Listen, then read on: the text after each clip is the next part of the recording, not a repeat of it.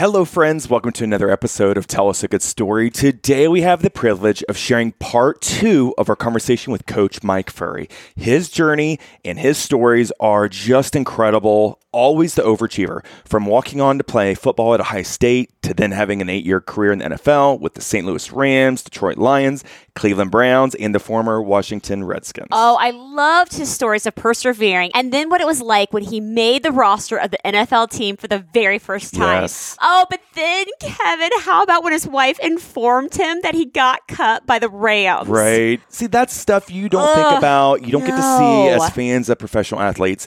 And in part two of our conversation, Coach gets warmed up and he just keeps rattling off story after story, and we loved every second of it. Friends, can't wait for you to hear part two of our conversation with Coach Mike Furrey.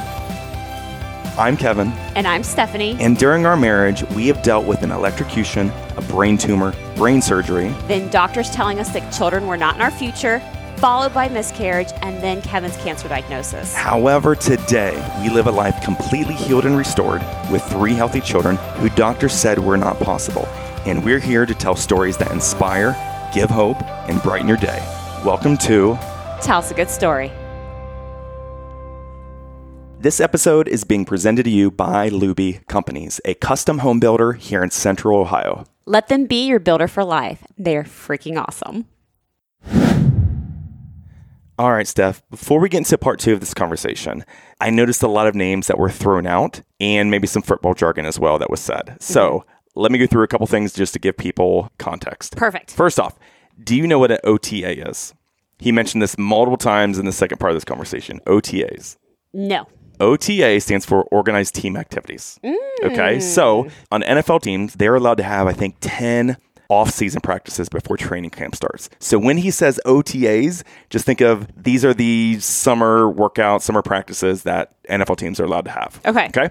Second thing, he mentions the name Kurt Warner multiple times here. Yes. Who's Kurt Warner? Yes. Kurt Warner is this amazing football player that our good buddy, Andy Erwin, who we now know, made a movie about called American Underdog. Yes. So Kurt Warner is one of the most Cinderella related stories in NFL history. Okay.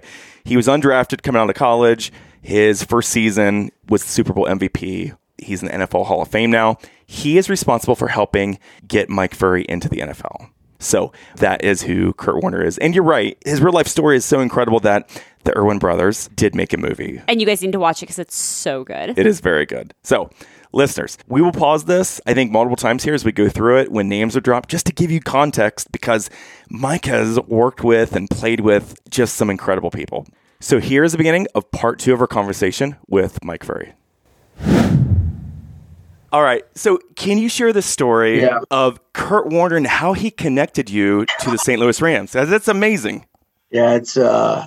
So I, I give you a little rundown of just kind of how the, all this came to fruition. What people don't really realize is Kurt Warner obviously gave me a, a door, opened a door for me for the St. Louis Rams. But my wife Corin is is really the reason why we're here doing what we're doing. And people don't really realize that whole story. But long story short, I left the XFL and I went home back to Columbus, Ohio. Remember, you know Tartan Fields. Yes. Yeah. Yes. In Dublin. So I have a buddy of mine that was building a bunch of homes in Tartan Fields, and I became I, I'm a carpenter by trade, so that's kind of what I do. And so I was building homes in Tartan Fields, and I got a phone call from a fella from the New York Dragons.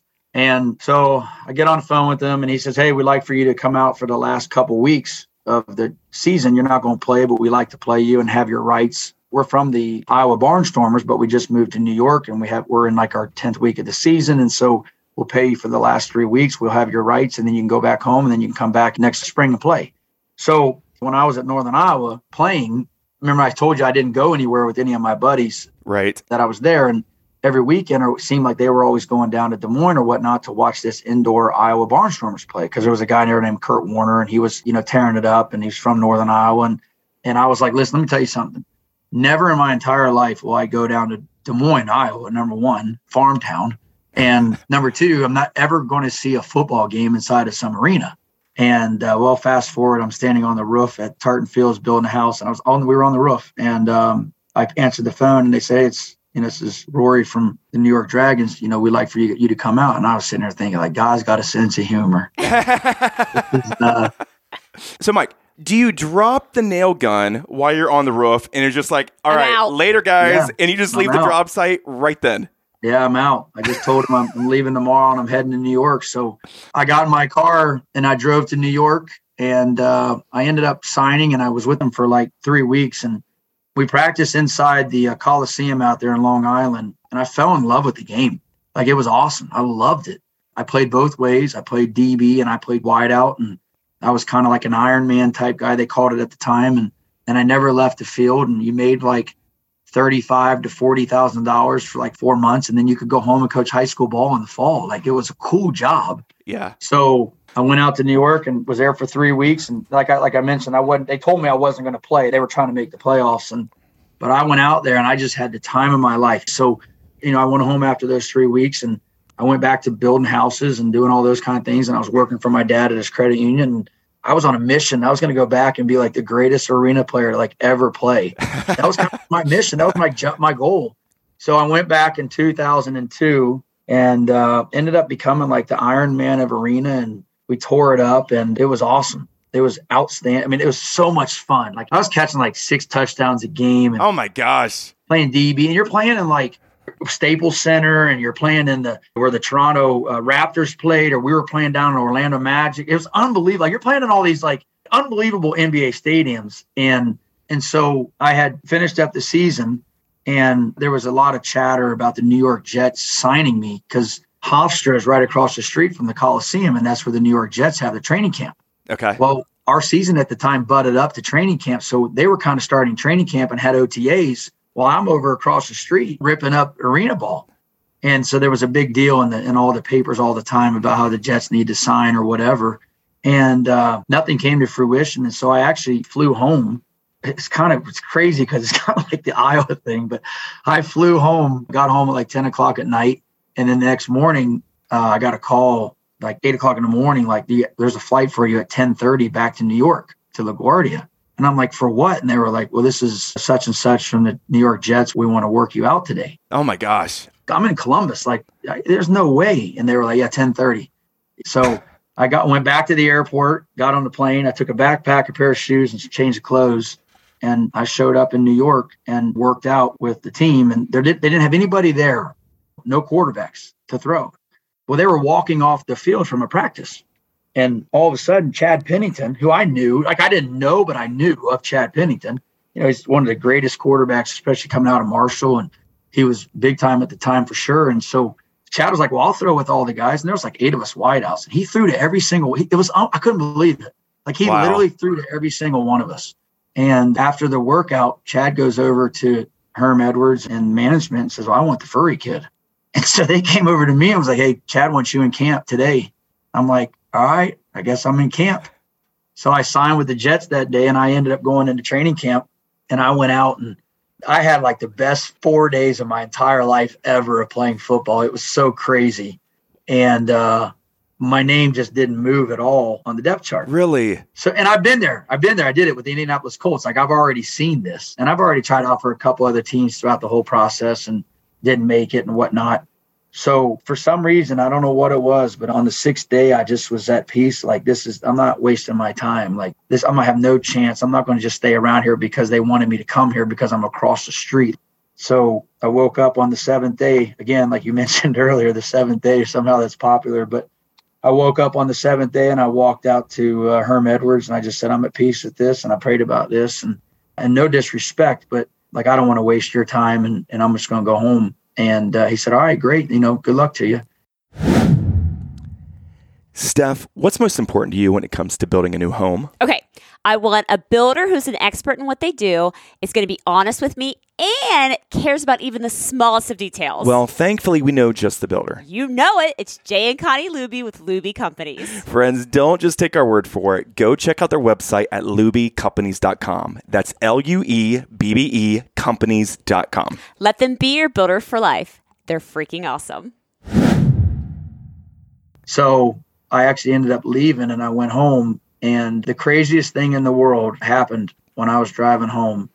This woman named Corin Blackstone and I, who have not talked in like a year or so, I had a voicemail from her. And it was kind of like a joke. Her and her friend were kind of playing a joke or whatnot. And I called her back and I said, Where you at? And she said she's in Columbus. And I said, Well, I'm gonna be back in Columbus. I just I just quit. You know, you probably think a lot of me, but I just quit the New York Jets and we ran into each other that weekend. And the first time I saw her, she left and went home. I turned around to my buddy and I said, That's that's the woman I'm gonna marry. Wow. And uh, so we got engaged about a month later. And we it's crazy. It's crazy. And we've known each other since second grade, but not like that. Like we never nothing. And it was like the most beautiful woman, person, everything that I've ever seen in my entire life. So she was at my apartment just after we got engaged in October. And she said, All right, you're leaving here in January. You're going back to Arena. Good luck in your last season in Arena. I'm like, Hold on, what are you talking about? Last season in Arena. She was like, You're 25 years old. We can't live in New York for four months and back here. Like, we got to move on. And this would be a great question for her. You guys need to interview her because she's really people don't realize like I lived it, but my wife like groomed it, if that makes sense. Yes. Like if my wife wasn't around, like we're not here. Like you don't move 18 times with a wife and she's like, yeah, let's roll, whatever you want to do, you know? And so um, true. So I said, well, what do you want me to do? She said, well, what are you in arena? I said, I'm the best. I so I told her, I said, I'm the best. She kind of laughed and I'm like, what are you, what are you laughing at? she said, well, if you really want to be the best, that's called the National Football League, not the Arena Football League. Ooh, I like oh. her. And she's like, so if you're really trying to play football, then you need to try to play in the National Football League because we're not doing Arena Football League. We're not going to, you just can't do that. You need to either move on with your life or go try to make it. And, you know, sometimes in life, along that lonely road, like we had talked about earlier, it's easy to become comfortable. And when things are comfortable and they're successful because it's a comfortable situation, that might not be what God has in store for you. And so sometimes someone needs to come along and be like, hold on, time out. You're just comfortable. You're not the best. You're just comfortable and you like being comfortable. Mm. And that was it. And so we made a pact that night. I said, well, when do you want to get married?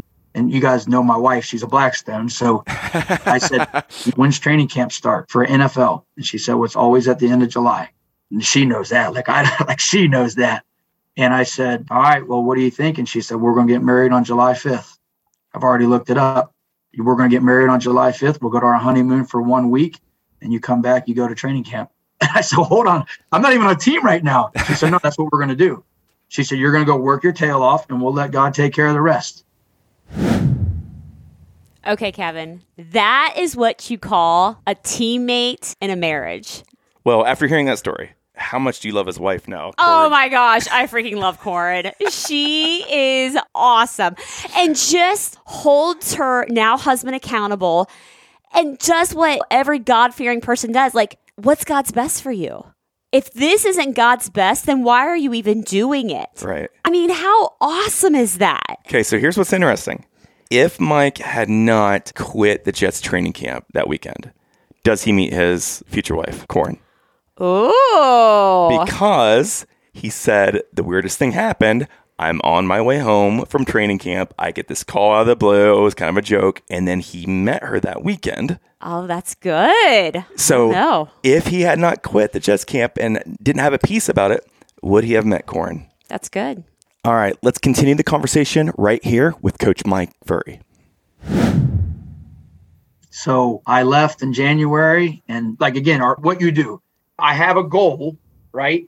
But people don't realize to achieve that goal, you set the goal and you keep reminding yourself of that goal. But at the same time, you have to absolutely just work and forget that goal where your feet are that day. Like you got to go work your tail off, and it's that goal will happen because of what you're putting in. Mm-hmm. But you have to have the goal. I get that, but that result doesn't exist until it becomes fruition. And the only way that happens is by absolutely focusing every day, locking in every day.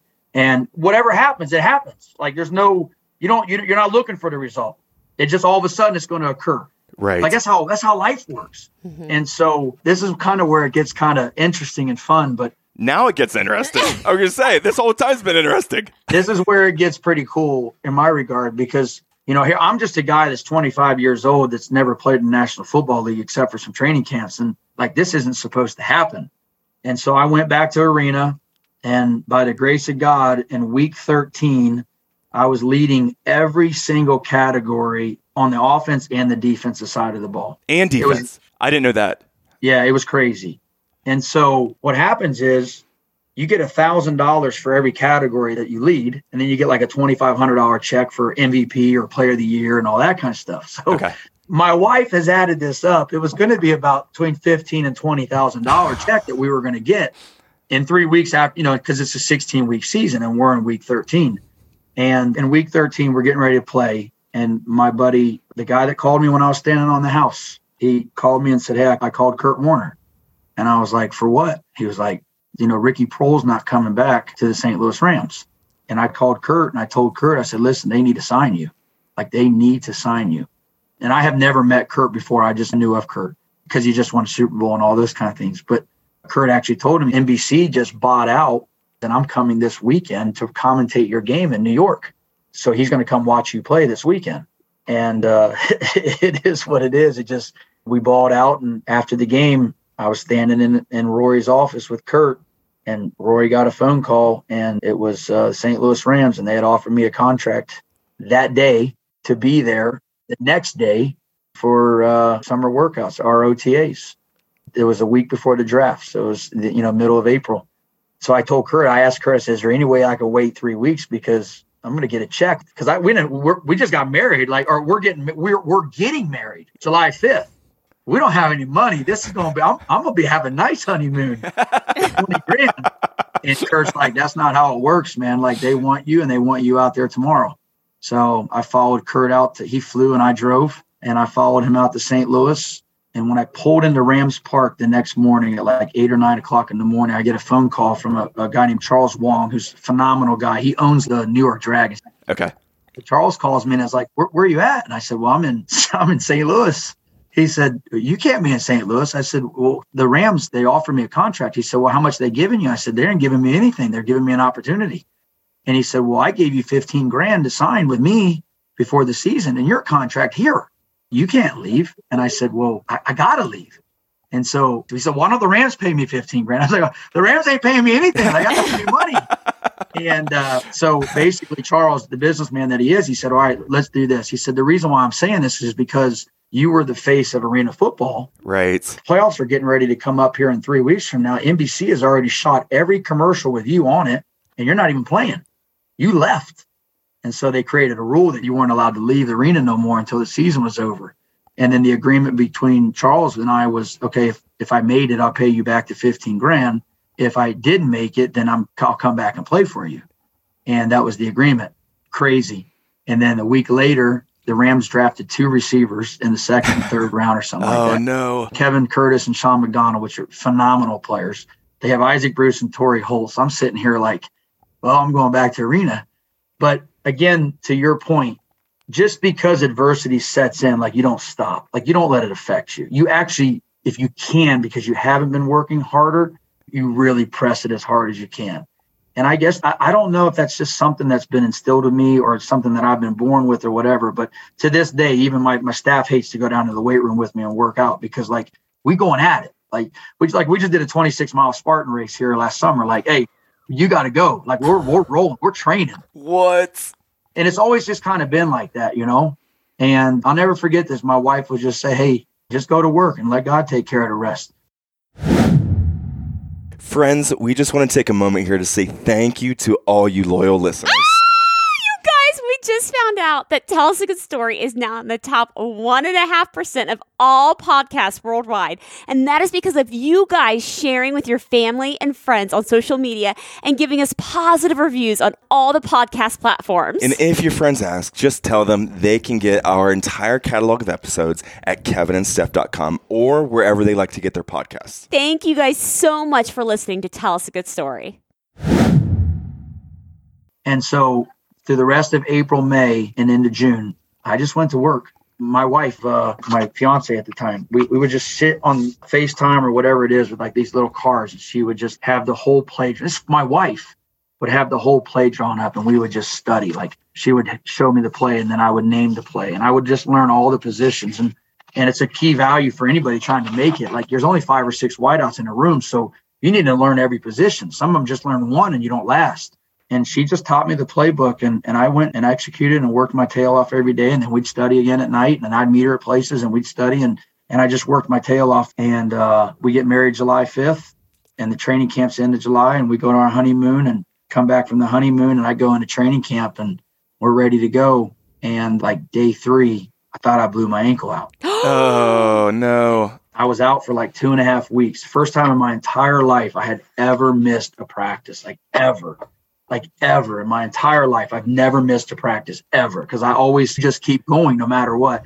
And uh, I just could, I couldn't walk for two and a half weeks and got to the last preseason game and I finally got a chance to go in and I just caught a ball and that's kind of it, you know, like you're done. Like you, you, had no camp and we had three days off. And uh, I'm sure you might have seen this story because I know a lot of people have written the story, but I went into Rams Park on the third day. And when you walk into Rams Park, it's funny because there was like 20 lockers here in a little 20 foot by 20 foot area on each side. That was like for the rookies, you know, like undrafted rookie guys. And that's where I was at and then it opens up to like this, you know, the obviously an NFL locker room and all those kind of things. And so I walk in and I just kind of see my locker and my locker's completely empty. And I was just like, gosh darn it, you know, like I get it. Like I didn't practice for two and a half weeks of training camp. You drafted two guys, you got two Hall of Famers on this team. And uh, there was another young man named Dane Looker who was a, a great white. I had a great career. So it's deep. It's the NFL. Like it's deep. Like you got to play. You know. Right. So I walked into the kind of the big part, and I was going to go tell the equipment manager, and I appreciate everything and helping me and all that good stuff. And he met me halfway, and he said, uh, "How you doing?" I said, uh, "Obviously, I'm not doing too good." He said, "Why not?" I said, "Well, my locker's empty." He said, "Yeah, we moved it down next to Torry Holt." so, so what a moment. And uh, this wasn't until a couple of years later when I really had the courage, I guess, to talk to Mike Martz. It was in year two. And I just asked him, I said, you know, how, like, there, there's no way I'm here except for you. And he said, you know what? He said, and I, this stuck with me my whole entire life. And to this day, he said, you know what? Don't ever forget one thing. He said, presentation is everything. And your first impression always helps someone make a decision fast. He said the way that you practiced on the day you got here from the New York Dragons up until we left for summer, that's when you made the team. It wasn't the two and a half weeks that you sat out. It was by the way you worked and you studied and all those things that you did when you weren't making a team. You were just practicing. But the OTAs, when you just came in here and you were confident and you learned all the positions and you were reliable and you could catch and all those things, like that's what I saw. He's like, that's why I wanted you here. And don't worry, it's going to get really good here. I don't know if you have enough time. No, we are good we on totally time. good. We're good. I got a Mike Martz story in Detroit because it's funny. But but anyways, long story short, he said that's when you made the team. And so we ended up playing the first year sporadically. I think I caught like 24 balls. And then year two, our draft kids got hurt during the season. Okay. And that's how I got a chance to play. And we were 12 and four. And I thought I was going to the Super Bowl. And uh, it was awesome. But only the beginning. I tell you. Yes. it's only the beginning. All right, Steph. What an amazing story he just shared. That might be my favorite story of this entire conversation because Yeah. of what an underdog he was.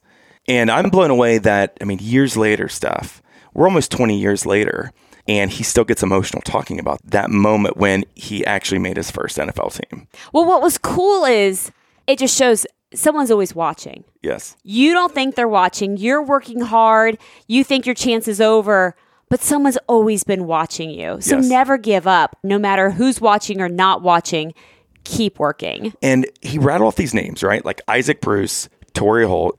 Steph, these are future Hall of Fame type guys. Torry Holt's on the NFL All Decades team. Isaac Bruce's number's been retired by the Rams. Mike Martz was considered an offensive genius. That was his head coach. Mm-hmm. So, and then they drafted two guys ahead of him. So the odds are so stacked against Mike to even make the team. He's surrounded by greatness. He mm-hmm. really is. And he's still, against all odds, was able to make this team. He's persevering and making his dream come true. And still to this day, that moment sticks with him for his entire life. Mm-hmm. That's pretty awesome. All right, let's continue the conversation right here with Coach Mike Furrey. So, Mike played a combined eight years in NFL, mm-hmm. okay, with the St. Louis Rams, Detroit Lions, Cleveland Browns, and then the team known as Washington Commanders. During the 2006 season with the Lions, he led the NFC division, with 98 catches, which was second in the NFL. So, so many questions I could ask you about that. But what's the Mike Martz story you just referenced? Yeah, you know that a lot of people, uh, they even like a lot of my players don't know this, but in year three in St. Louis, we were in the off season, and Mike called me, and Mike Martz called me and said, "Hey," or I'm sorry, I was in the equipment room, uh, Okay. in the locker room, and Mike walks by, and he tells the equipment manager, "This is what he does." He tells the equipment manager, he said, "Let me borrow your office for a minute. Go ahead and get out." He's like, "Mike, come on in." And I was like, "Oh Lord, this isn't good." So we go in his office, and he sits down in the equipment manager chair, and I sit down in the guest chair, and Mike shuts the door, and he said, "I got a, I got an idea." I said, "Well, what's your idea?" He said, "Why don't you play safety?" I said, "What do you mean play safety?" He said, "Why don't you play both ways?" And I said, "Okay, cool. I'm whatever you want." He's like, "Well, you know, last year we couldn't really dress you a lot because we were obviously full at wideout, but we lost some safeties, and I know you played safety in, or DB in arena ball. So if you could do both, because I know you learn them both, then we could dress you and not have to dress an extra guy at each one of those positions. Oh, We could have right. one for two. He's like, "So why don't you this offseason, why don't you go over in the OTAs coming up here this May?" why don't you go and just play safety? Because I know you already know everything on the on the wideout spot. So I went home and I told my wife. My wife was like, "Well, we're packing up." I said, "What do you mean?" She said, "Well, when someone, my dad always would tell people, why don't you change positions?" Well, that means you're not going to be on the team anymore. So he's like, he just he he really likes you, he loves you, and he's just trying to break it the right way. And so this is a pretty cool deal. That uh, again, just looking back at the 98 catches, Yeah. in year three, it was the last day of OTAs, and Mike Martz called me in his office and said, "Listen, you're 185 pounds. Why don't you put some weight on because you actually could start at safety for us?" And I was like, "All right, I'm in." So I went home. My wife made chicken and steak for lunch and dinner every night for basically a month and a half for six weeks. I had two PB and J's and a milkshake every night before I went to bed. And I showed up to training camp at 205 pounds. I gained 20 pounds in about six weeks. And uh, anyway, so then I led the Rams in interceptions and all that kind of stuff in 2005. But I intercepted a ball against the New Orleans Saints, and the head Okay. coach, and it, I took it back and won the game. And uh, they fired the head coach at New Orleans like on Monday. Oh no. Well, three weeks later, at the end of the season, they fired Mike Martz. So we're out. And uh, they hired a new head coach and they hired a D coordinator that was the head coach from the New Orleans Saints that got fired after my interception. And so my wife yelled to me one morning, I was like, Michael. And I'm like, what? She's like, Did you know you got cut? And I was like, What do you mean? She was like, You know, you got released. The Rams let you go. And I was like, No. She's like, Well, it's in the paper. She was like, Did you talk to your agent? And I was like, No. So I called him and he was like, I don't, nobody told me anything Wow. and it was in the St. Louis Dispatch. And so we sold our house in like four days and everything in it. And we boxed our stuff up that we had left and we drove home. We went to Barry's house and I was sitting at the high school basketball tournament. I phone rang and I answered the phone and he's like, Mikey. I'm like, Coach Martz? He said, Yeah. He said, What are you doing? I said, Well, I just got off the phone with one of our coaches from Buffalo. They wanted me to come out and try out and play safety. He's like, Well, what do you think about that? I said, Well, I just had five interceptions. I dropped three of them. I could have been a Pro Bowl playing safety. What do I got to try out to? And he's like, Yeah. He's like, That's a good point. He's like, I got a better idea. I'm like, Well, what is that? He said, Why don't you come play wide receiver here in Detroit?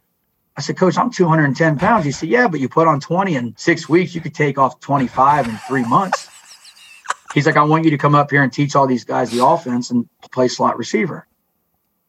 And I said, Well, I thought you weren't getting the job. He said, Well, I got the job. They gave him control of the roster of the offensive side of the ball, which is really important because obviously he makes the decisions then. And that was in his contract. And so so I drove up to Detroit the next day, started camp, started losing 25 pounds and got back down to 185 and played slot receiver. And so we go into the season 2006, and I didn't start the first game. I was the I was the slot receiver, and we went and played against the defending Super Bowl team, Seattle Seahawks, and like we, we lost like six to nothing or something like that. And Mike was really frustrated with because again, it's got to be perfection. And Mike called me in his office on Monday or Tuesday and said, "Hey, forget all that teaching these guys anything what to do." He's like, "You're starting." He said, I don't want you teaching them anything what to do because you have to lock in and focus in on what you're doing now. You're starting. And uh, it was really cool because at the time there was an offensive assistant that was in there that I had become really close with. His name was Adam Gase. Oh, really? And Adam was an intern there. And so Adam and I just kind of really hit it off and we just went to work. And probably like six weeks left to go in the season, I was with Adam at practice and Mike Martz came over to me and was like, how many catches do you have right now? And Adam was like, he's got 67 catches or something like that. He, like he knew like exactly how many catches. And uh, if you know Mike, this is exactly how Mike Martz is. He just kind of looked at me and he kind of looked under his glasses. He had like his little bifolds on. He just looked at me and he put his head down and looked out over top of his glass and said, "You'll have a hundred by the time we're done." And uh, that was all. That was it. Went to work. So I ended up having 86 catches going into the last week of the season. And so I got on a plane to fly to Dallas and I was with Jon Kitna and Dan Orlovsky, you know, all those guys, my buddies. We were playing cards on the plane. And one of the admins from the Lions came and got me and took me to the back of the plane when they were trying to negotiate a contract. Really? I'll never forget this when I got up. Kit grabbed me before I went back and Kit was like, don't agree to anything. Like, don't agree to anything. And Orlovsky was like our little brother. So we're trying to help him and groom him in his faith and, and everything like that. And, uh, but it was just cool because now everybody's kind of doing their own thing all over the place. But the kid was like, listen, you, you go, you don't agree to anything and you don't even think about it. Like tomorrow when you go, we go play. That's it. We go play. Just keep doing what you've been doing. Don't worry about nothing. And it was a two hour plane ride, and I was in the back of that plane for two hours. the only time I sat in my seat was for takeoff and landing. It was awesome. It was cool for me because it was kind of like I first time I ever was in that position of being wanted. Yes. And um, so we landed in Dallas. And uh, the only reason why I tell you this is because you'll remember this happening. We went to Dallas and we beat them. And I walked out of that game with 12 catches and ended up with 98. I had 12 for something. But do you remember when Tony Romo dropped the extra point in Seattle? yes. So we were the reasons why Dallas had to go to Seattle because we ended up beating them Oh. Week 16, which knocked them out of all the home field advantage, and they had to go on the road to play Seattle. And Tony dropped the extra point. But that's my career. Now I'm done because that was it. But Steph, the 98 catches that season set an NFL record for most receptions in a season after having zero the prior year because he started on defense Yeah. for the Rams safety, yeah. and then flipped to offense the following year. Unheard of. Absolutely unheard of. That's crazy. So, final fun fact here Mike was twice nominated for the very prestigious NFL Walter Payton of the Year award mm. while with the Detroit Lions and Cleveland Browns. And, Mike, I will inform you this morning when I was finishing up my research on you, there were 519 Mike Furrey items for sale on eBay, including $130 for a signed Mike Furrey Detroit Lions jersey. Love that. I did not bid on it, stuff, but it was awfully tempting. yeah. But even today, he's still his memorabilia is a hot commodity. commodity. no, it's not. Well, Coach is very humble. But friends, for more information about Coach Furrey, you can go to his Instagram page at Coach Furrey, and we will put that link in our show notes and on our website so you can click right on it. Hey, Coach was right. Coach Fantastic. Blackstone was right. This was even better than I was expecting, and we had a high Yep. high bar as well. Yes, we did. So, Yep. Coach, thank you so much. Thanks, Coach. Thank you guys. I, I really do. And, I, and, you know, our story, my wife and I's story, our family story is really just one family's journey to be able to impact people. All those things that we did is not because of us, it's because of what God wants us to do with it. I think that's the valuable key for everybody of why you go through these things. It's not for yourself, it's to help someone else. Friends, we want to encourage you to please follow us wherever you listen to this, whether it's on the Apple Podcast app, iHeartRadio, Spotify, or one of the other platforms. You guys, it's completely free. And while you're there, feel free to give us a rating or a nice review. Thank you for listening to Tell us a good story.